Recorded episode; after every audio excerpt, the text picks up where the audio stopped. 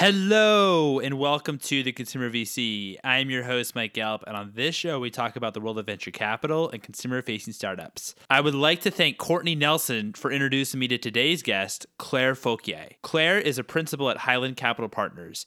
Highland Capital is one of the oldest venture capital funds that invests primarily in Series A and focuses on early growth stage. Some of their investments include Harry's, Rent the Runway, and Clearbanc. Previously, Claire was a principal at Corigin Ventures and focuses on investing in technology for small and medium businesses and consumer. In this episode, we explore the milestones at Series A for technology startups and the purchase behaviors of small and medium businesses. It was a fascinating conversation, especially around SMB. So, without further ado, here's Claire.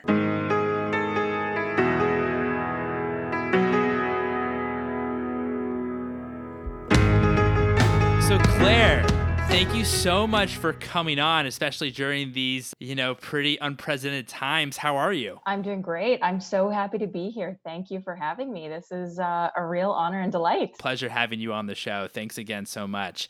So, let's start out very early back in your career. What initially attracted you to finance and then specifically venture capital? Yeah, I, I kind of want to separate those two things because I never felt like I was a finance person. And I think that in venture, we're lucky because we're sort of not finance people. And I've told people that if I must be bucketed into the finance world, I'm kind of in like the fun finance. So, uh, so yeah, yeah. So, um, I got into investment banking because I was a finance major. I was drawn to the numbers and the math and thinking about the economic implications of finance, which I felt re- was really interesting.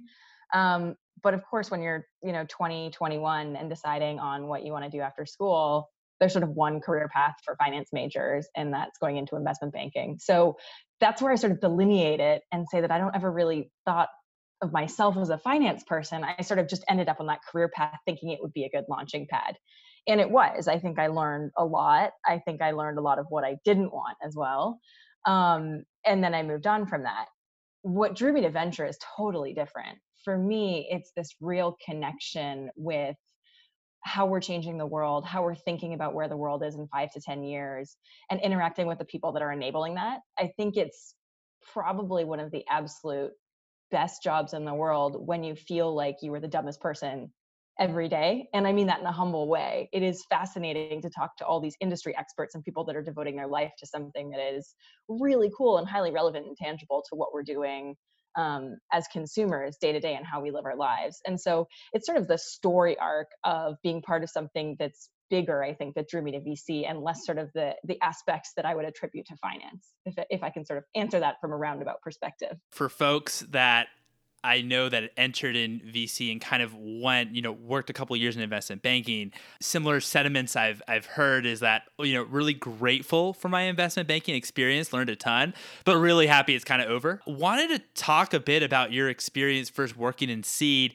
and then how like the milestones change uh, at the Series A and, and, and, Series B rounds, and and what you're more focused on at, at, at, Highland. Yeah, that that's a good path to go down, and I think there's a lot of meat there that probably changes, at least from my perspective, relatively often. But my most recent working theory, I think, is that seed investors are really fantastic when they can be sort of product oriented, when they have a view on the entrepreneurial journey, um, and that is not to be taken lightly. I think that that skill set is incredibly valuable and i'm incredibly envious of it having only spent a tiny tiny portion of my career on the operating side. I think that once we get later and later there's sort of this emphasis on evaluating business models and thinking about the sort of story arc and stage progression of a company rather than just being so focused on product. And so for me, I felt like I almost didn't have the stomach for being a professional seed investor.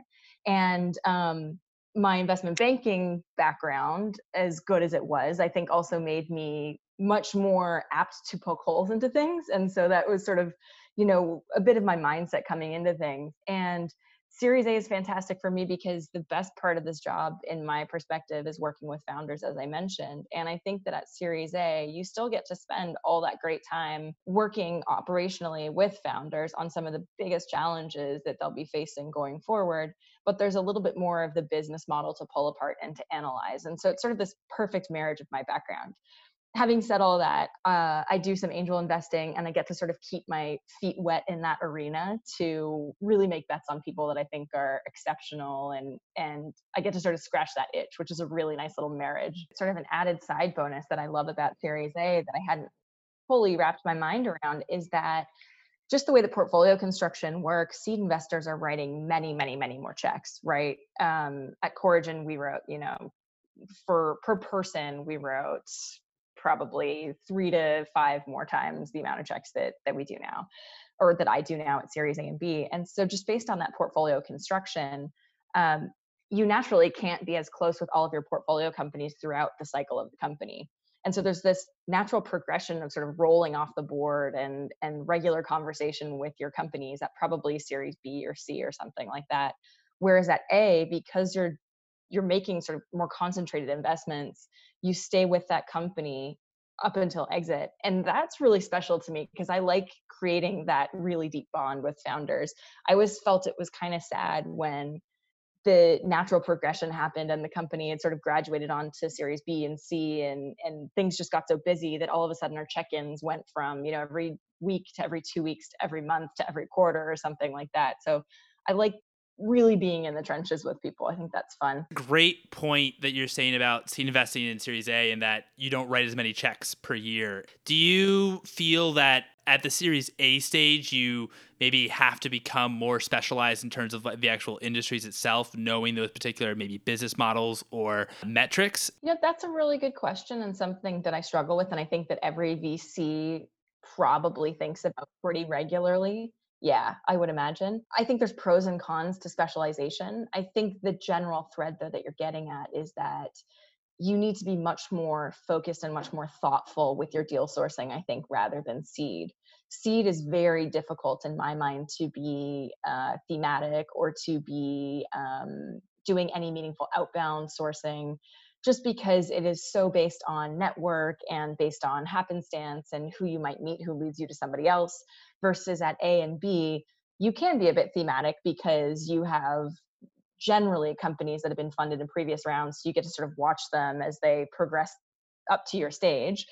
Um, and you can be a little bit picky in sort of who you reach out to and, and sort of go hunting if that makes sense no it does it does i wanted to also talk about you know maybe the current landscape at the series a and b uh, stages. It seems like there's now this proliferation, and, it has been for the past few years, uh, how there's so much, you know, seed and seed specific funds. Just how are you thinking about Series A and Series B as a as just a, as a general landscape? It's funny you mentioned that, and if I'm hearing this correctly, your perception is that there's more seed funds than there are A and B funds. Is that right? Yes. Yes. Yeah, I, I see it the opposite. Actually, I think there's very few dedicated seed funds versus series A and B funds. And I think on sheer number, there's a lot of early stage funds because there's a lot of great emerging managers who are focused on earlier stage because they have smaller checks to write. Um, but in terms of sort of the big behemoth funds, I think Series A and B is much more of an established category. So it, it's interesting that you see it from a different perspective in my mind. But I, when I think of funds that are purely seed, that are institutional funds, you know, maybe on fund two or three, that are willing to lead rounds and really sit on the board and sort of play that institutional seed role. I don't think of a ton of funds. And I think Corigin is one of them, which sort of made us stood out, which was exciting to really be a seed exclusive fund. Um, but then I think once we get to Series A and beyond, there's a lot of multi stage funds, and there's much more capital floating around at the Series A and B stage, which, in my opinion, at least makes it uh, more competitive to a certain degree because there's less of a chance of finding a company that no one else has talked to. Wow, it's really interesting how you're seeing it. This is probably where we should have started at the very beginning, but how do you think about Series A? Good question. I, I think the benchmarks and KPIs and all that stuff kind of fluctuate as time goes on and as we, you know, move through economic cycles and stuff like that. But um, I think of Series A as the second sort of true institutional round, I'll say. So at, at Corigin, we thought about seed as the first institutional round. And so the company had maybe raised some angel rounds or friends and family rounds or something like that. And this was the first time that they were really thinking about the, you know, transformation of the company into sort of a business where they were putting in place governance and a board and things like that. And and pre the seed round, they were probably testing product, had an MVP, had some early sales, had some pilots in place or early sales with consumers, et cetera. Seed to A, in my view, was always to test out a couple hypotheses that were narrowing and narrowing in terms of true product market fit. And then at A, I think about it as sort of real product market fit, where a especially consumer company has sort of the operating playbook in their minds where they know how to acquire customers with relative certainty. So the band of customer acquisition costs for instance starts to narrow and they have relative certainty that if they apply you know x amount of dollars to marketing they'll get x amount of dollars in revenue. Um, and they have a relatively good example of what their ideal customer looks like their supply chain all those various things. And so for me that really sort of indicates without thinking about you know the kpis that can move it's sort of that that true product market fit that we know the company is ready to take that much larger round of capital and apply it to the business and have some idea of what the output then will be. That makes sense. So it's like a more of a stabilized CAC. I've I've talked to other investors too and they say like at the series A, that's really when a company should really have product market fit. Yeah, I, I would agree with that. And I, I don't think it means necessarily that the company's got everything figured out. You know, I think I think there's a lot of caveats that we and founders could throw on things that things can change quickly. And we all know that, especially right now, right? Like a lot of safer industries from an investment perspective have been thrown on their head during the COVID environment. But Series A doesn't mean necessarily that the company is you know off to the races there's going to be operational challenges and i think a good investor can help with a lot of that stuff. Um, but i think it does mean that once a company's raising series a they're not spending expensive venture dollars figuring out product market fit and figuring out who best to sell their product to. They sort of have an idea. Now it's time to really execute and, and pour that fuel on the fire. I wanted to also talk about your like transition from a seed to a series a. Like what was maybe the toughest thing from changing from a you know from Corigin seed investing to Series A investing? Very quick kind of cop out answer is that the hardest part is um, is giving up the relationships you have with your existing companies and relinquishing board duties. And so I still spend a lot of time with my portfolio companies from Corigin because I just simply really miss those founders.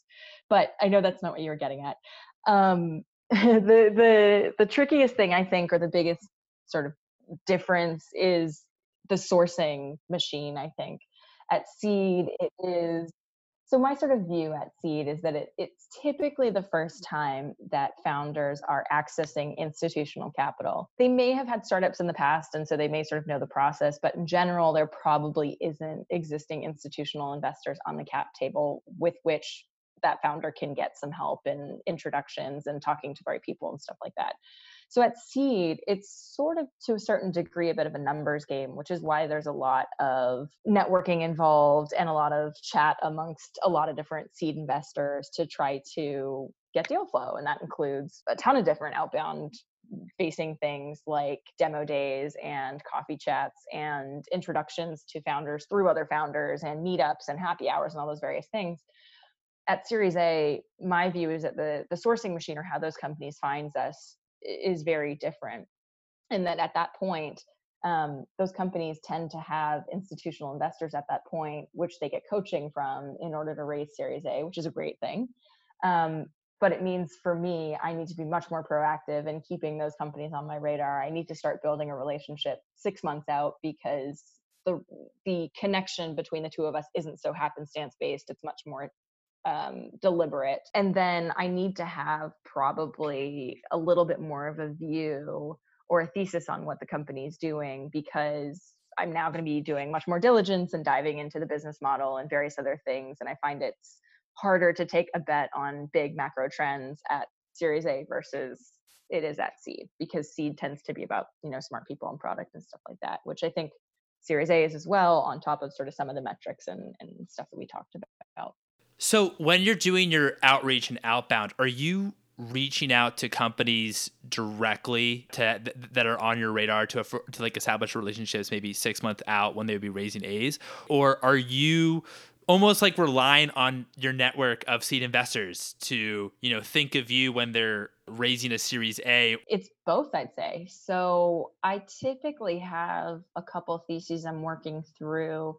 and I will um, both you know check in with my seed investor friends make sure they know the theses that i'm working on make sure they know the types of companies i'm looking at so that hopefully i'm one of the first calls when one of their portfolio companies is raising and or thinking about raising.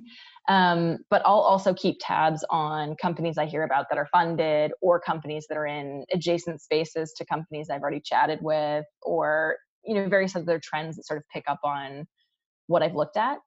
Um, and so i'd say it's like everything in venture there's no perfect process but it's it's a combo of sort of the network and and building up that network planting the flag of our brand and and telling people what we do and sort of hunting for some of the extraordinary opportunities that um, we can try to create a proprietary relationship with earlier on than other people. No, that that that's fascinating and and and something that we actually haven't really talked about at the Series A part about how you actually source and the differences between sourcing at seed and Series A. I'd love to learn a little bit more about your due diligence process. Probably the same priorities as it is at seed. It's just a little bit more of a digging process. And so at Highland, we think about people, market, and product, and in that order.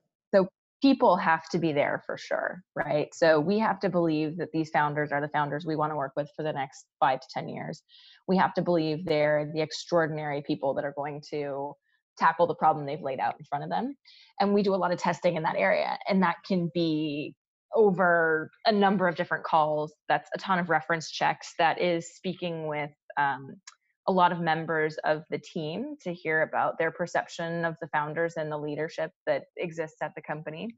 Um, and so a, a, lot of sort of pressure tested on that side. Um, market is probably the next most important thing, and then product thereafter. And and it kind of follows that that same um, methodology that I just mentioned.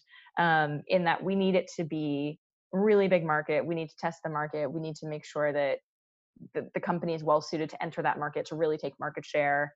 That's sort of you know a lot of uh, customer calls a lot of industry calls a lot of speaking to people in our network who might have um, a proprietary view that we might want to tap into. And then on the product side that's really digging into the business model um, and that can be everything from you know go to market strategy monetization strategy the financial model and sort of the various things that are wrapped up in that what do you mean by testing the market? I think it starts sort of top down probably. And so the top bit is really the total addressable market. And so eh, right so that needs to be a huge market but then when i say test i think there's sort of a big difference between you know the headline tam number but then what's actually addressable for a company and how much they can really take market share from incumbents create market share if that's the type of market that they're in if this is something new um, how much they can actually deliver and the value and, and the type of customer set that would resonate with the product eh, sort of so i sort of mean poking holes in that way getting a little bit lay, deeper of a layer than just sort of the overall tam number. Got it got it. So of course coronavirus very top of mind. You know how has this impacted how you invest? Yeah you know we're really lucky. Um, highland is a 33 year old fund and so has a very stable um, lineup of investors and so we're we're certainly open for business.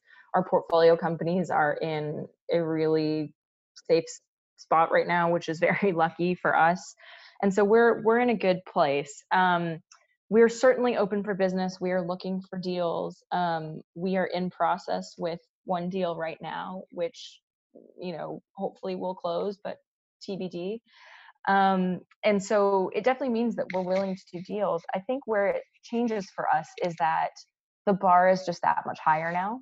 Um, it's just a little bit harder to get deals done. It has to be something that's really, really special and something unique and something that we think has real lasting and staying potential because the capital markets are a little bit tighter and we can't necessarily just rely on you know multiple rounds of funding for the next couple years not that we necessarily want to do that before anyway um, and it probably means that we will take advantage of some extraordinary situations, like companies that had uh, maybe unfortunate funding structures in the past, or maybe have investors who are unable to fund future rounds of companies or things like that, where we can um, get into some companies that we think, again, are really high quality companies, but might have some advantageous financing situations for us. Has the diligence process slowed down at all, or are you not seeing as many new companies these days? We're we're certainly writing checks, and the diligence process has probably stayed the same. It's just sort of the bar and the threshold of the companies we look at has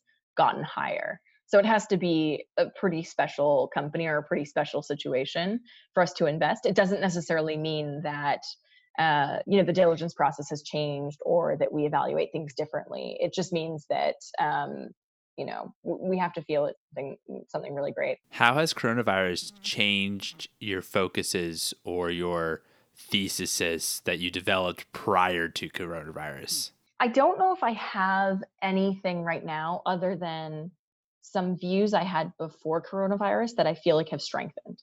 And so, and I, I sort of want to make that distinction because I think it's easy to go to some of the obvious things like remote work and remote education and things like that because you know why wouldn't everybody focus on those kinds of things? And i think there's a ton of opportunity there.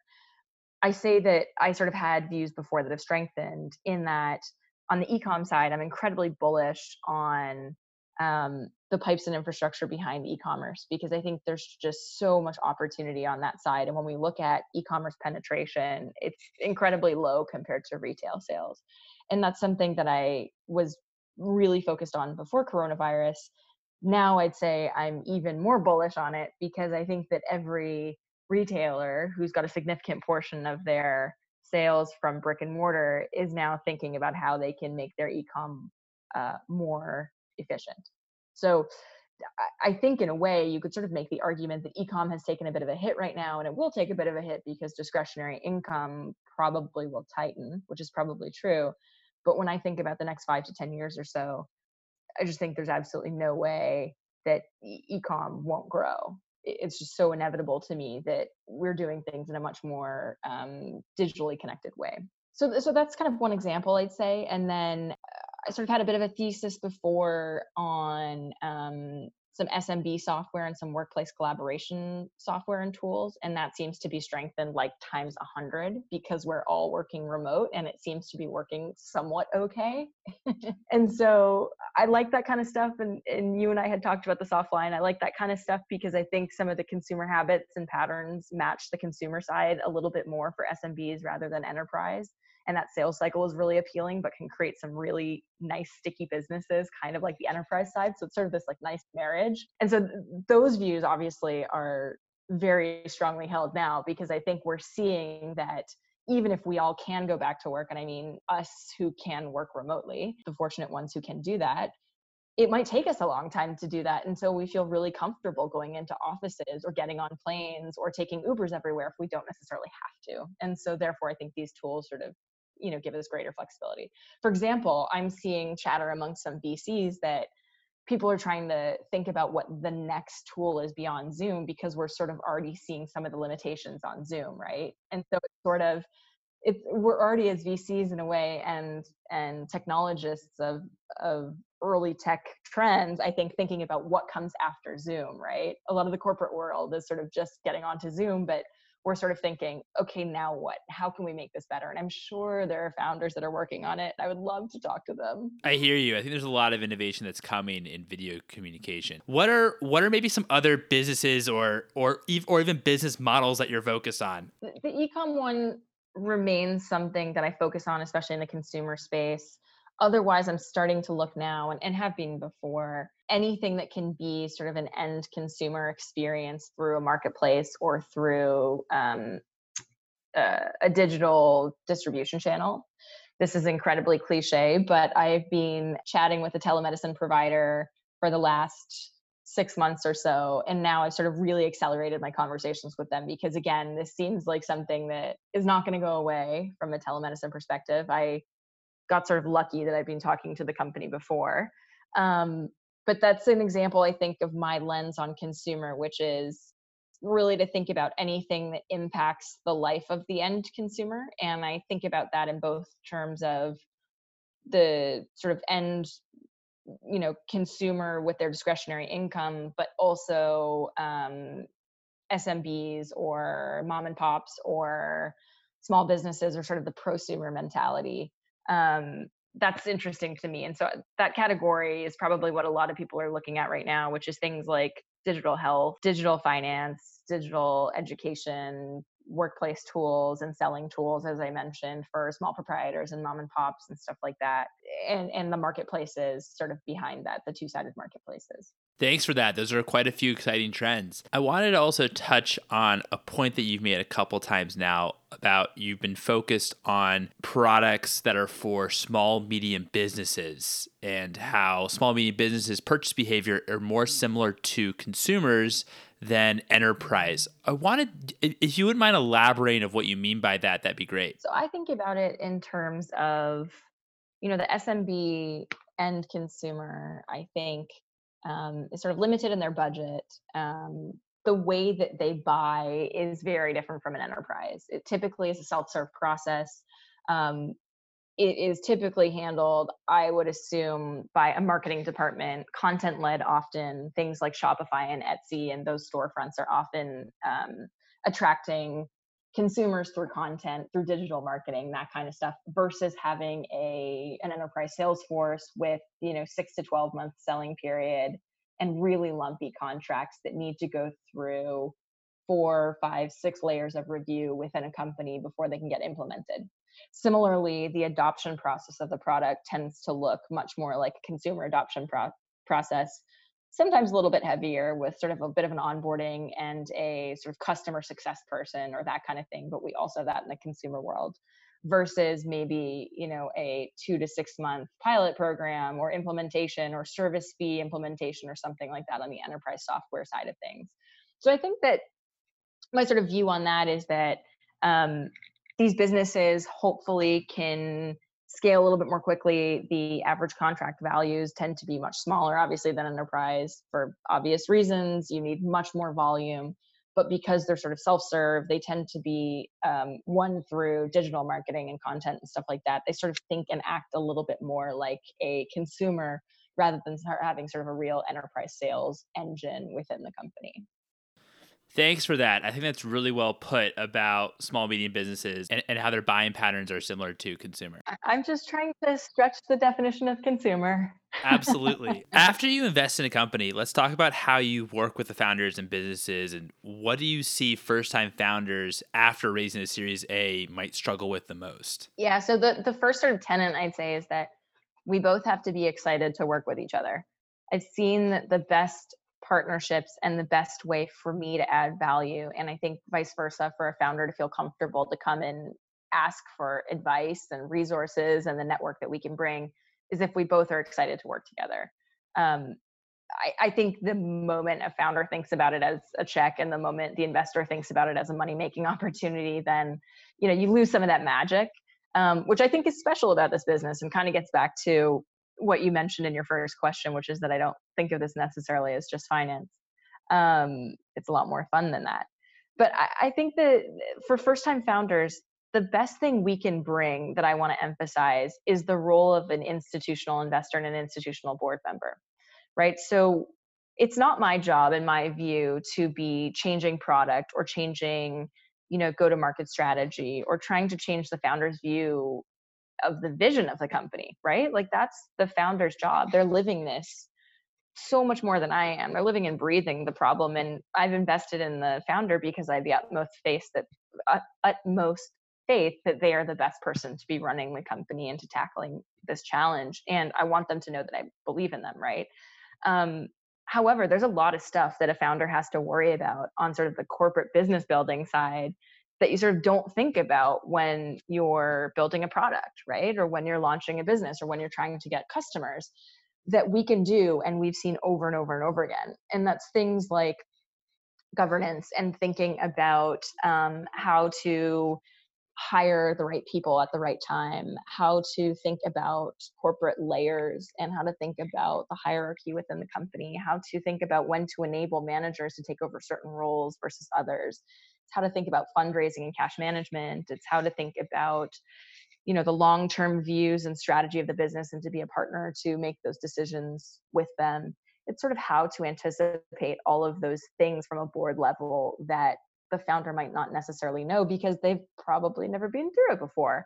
Whereas with our fund, we've got a 33 year history, and amongst that, we've got I think 47 IPOs and 100-ish M&A outcomes or something like that. And so we should have seen some of this stuff, and that's I think the value that we can bring is is to bring that sort of knowledge of pattern recognition, so we don't have to reinvent the wheel for the founder every time we tend to be very even keeled and very steady because we've seen so much in the past too, right? And so our view is really to be a partner to the founder in both good times and bad times because I think we all recognize that even with all those great exits and outcomes, there's never a company that only has good times. That just doesn't exist.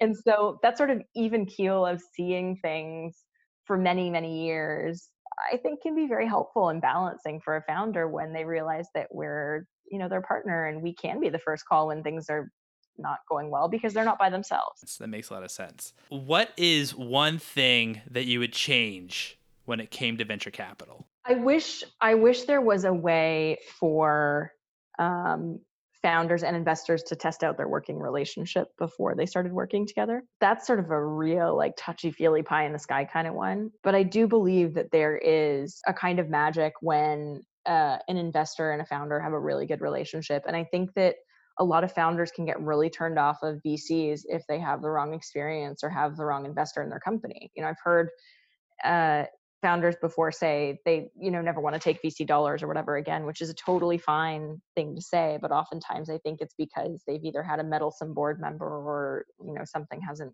quite gone the right way. Um, and vice versa i think for vcs you know sometimes there are certain founders who just have a certain working style and those things don't click and so maybe if i had to answer off the top of my head right now it would be to have a way to sort of pressure test the relationship before you know to date before getting married. No that makes sense. That makes sense yeah. Um because of course you know it's uh as we've talked about a lot on this show it's not just a check it's it's a relationship you know you're obviously going to be involved anywhere from five to five seven ten years. I guess that sort of goes back to again why a and b can be a fun stage because you can build a relationship with a founder for a year or two or so. That's not quite the same as being in board meetings but um you know that that's kind of fun too doing deals with founders when you've known them for a year or two. Yeah. Yeah, no, that makes sense. Um, and and also in some ways, I'd imagine too, just to kind of do on the pressure testing side, talking to previous investors in the company, although they would probably uh, sing the praises of the company and the founders. So it might be tough to, you know, but even just being be able to maybe do a little bit of diligence on how the board meetings actually go or, you know, just um, a little bit of, of, of what that cadence is like. Yeah, totally. We try to do the best we can, but there is a bit of a dance of no one wanting to show their cards too much. of course, of course.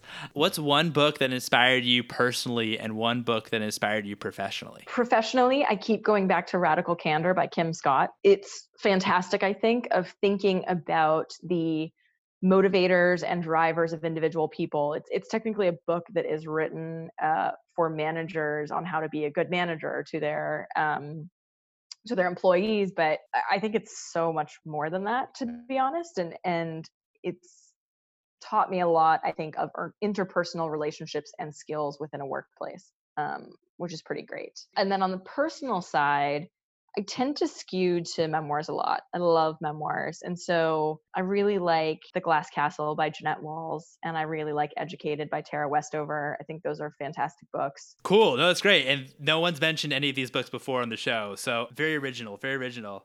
What's one piece of advice that you have maybe for a founder that's raised a seed looking to raise an A um, and are kind of in that stage of their business? I'd say lean on seed investors. They're there to help. I think that from my vantage point, most often than not, um, founders don't rely on VCs enough. There's a reason why we're talking about all of this stuff, like it's more than a check and whatever. And I think that um, founders are so good at being hard workers and crushing hours and stuff like that, but forget to ask for help sometimes. And investors are there for this exact thing, which I just mentioned, which is to be the institutional investor. They should be good at least at helping you raise a Series A. And so focus as much of your effort as possible on the business and get your investors to help you with the Series A process. I think that's a great piece of advice. So, founders, put your investors to work. Well, Claire, thank you so much for coming on. This was a great conversation. I really enjoyed it. I did too. You asked some great questions. This was fun. Thank you. And there you have it. It was such a treat having Claire on. I particularly enjoyed our conversation about the purchase behavior of small and medium businesses. If you'd like to keep up with Claire, you can follow her on Twitter at Claire Fauquier. This will also be in the show notes. If you're enjoying the show, if you could please leave a review on the Apple Podcast app as it helps other folks find it, that would really be helpful. If you are a founder and working on something innovative, have a question you'd like to hear VCs or founders answer on the show, you can DM me and follow me on Twitter at Mike Gelb. You can also follow for episode announcements at Consumer VC. For all episodes, please visit theconsumervc.com. Thanks again for listening, folks, and please stay safe.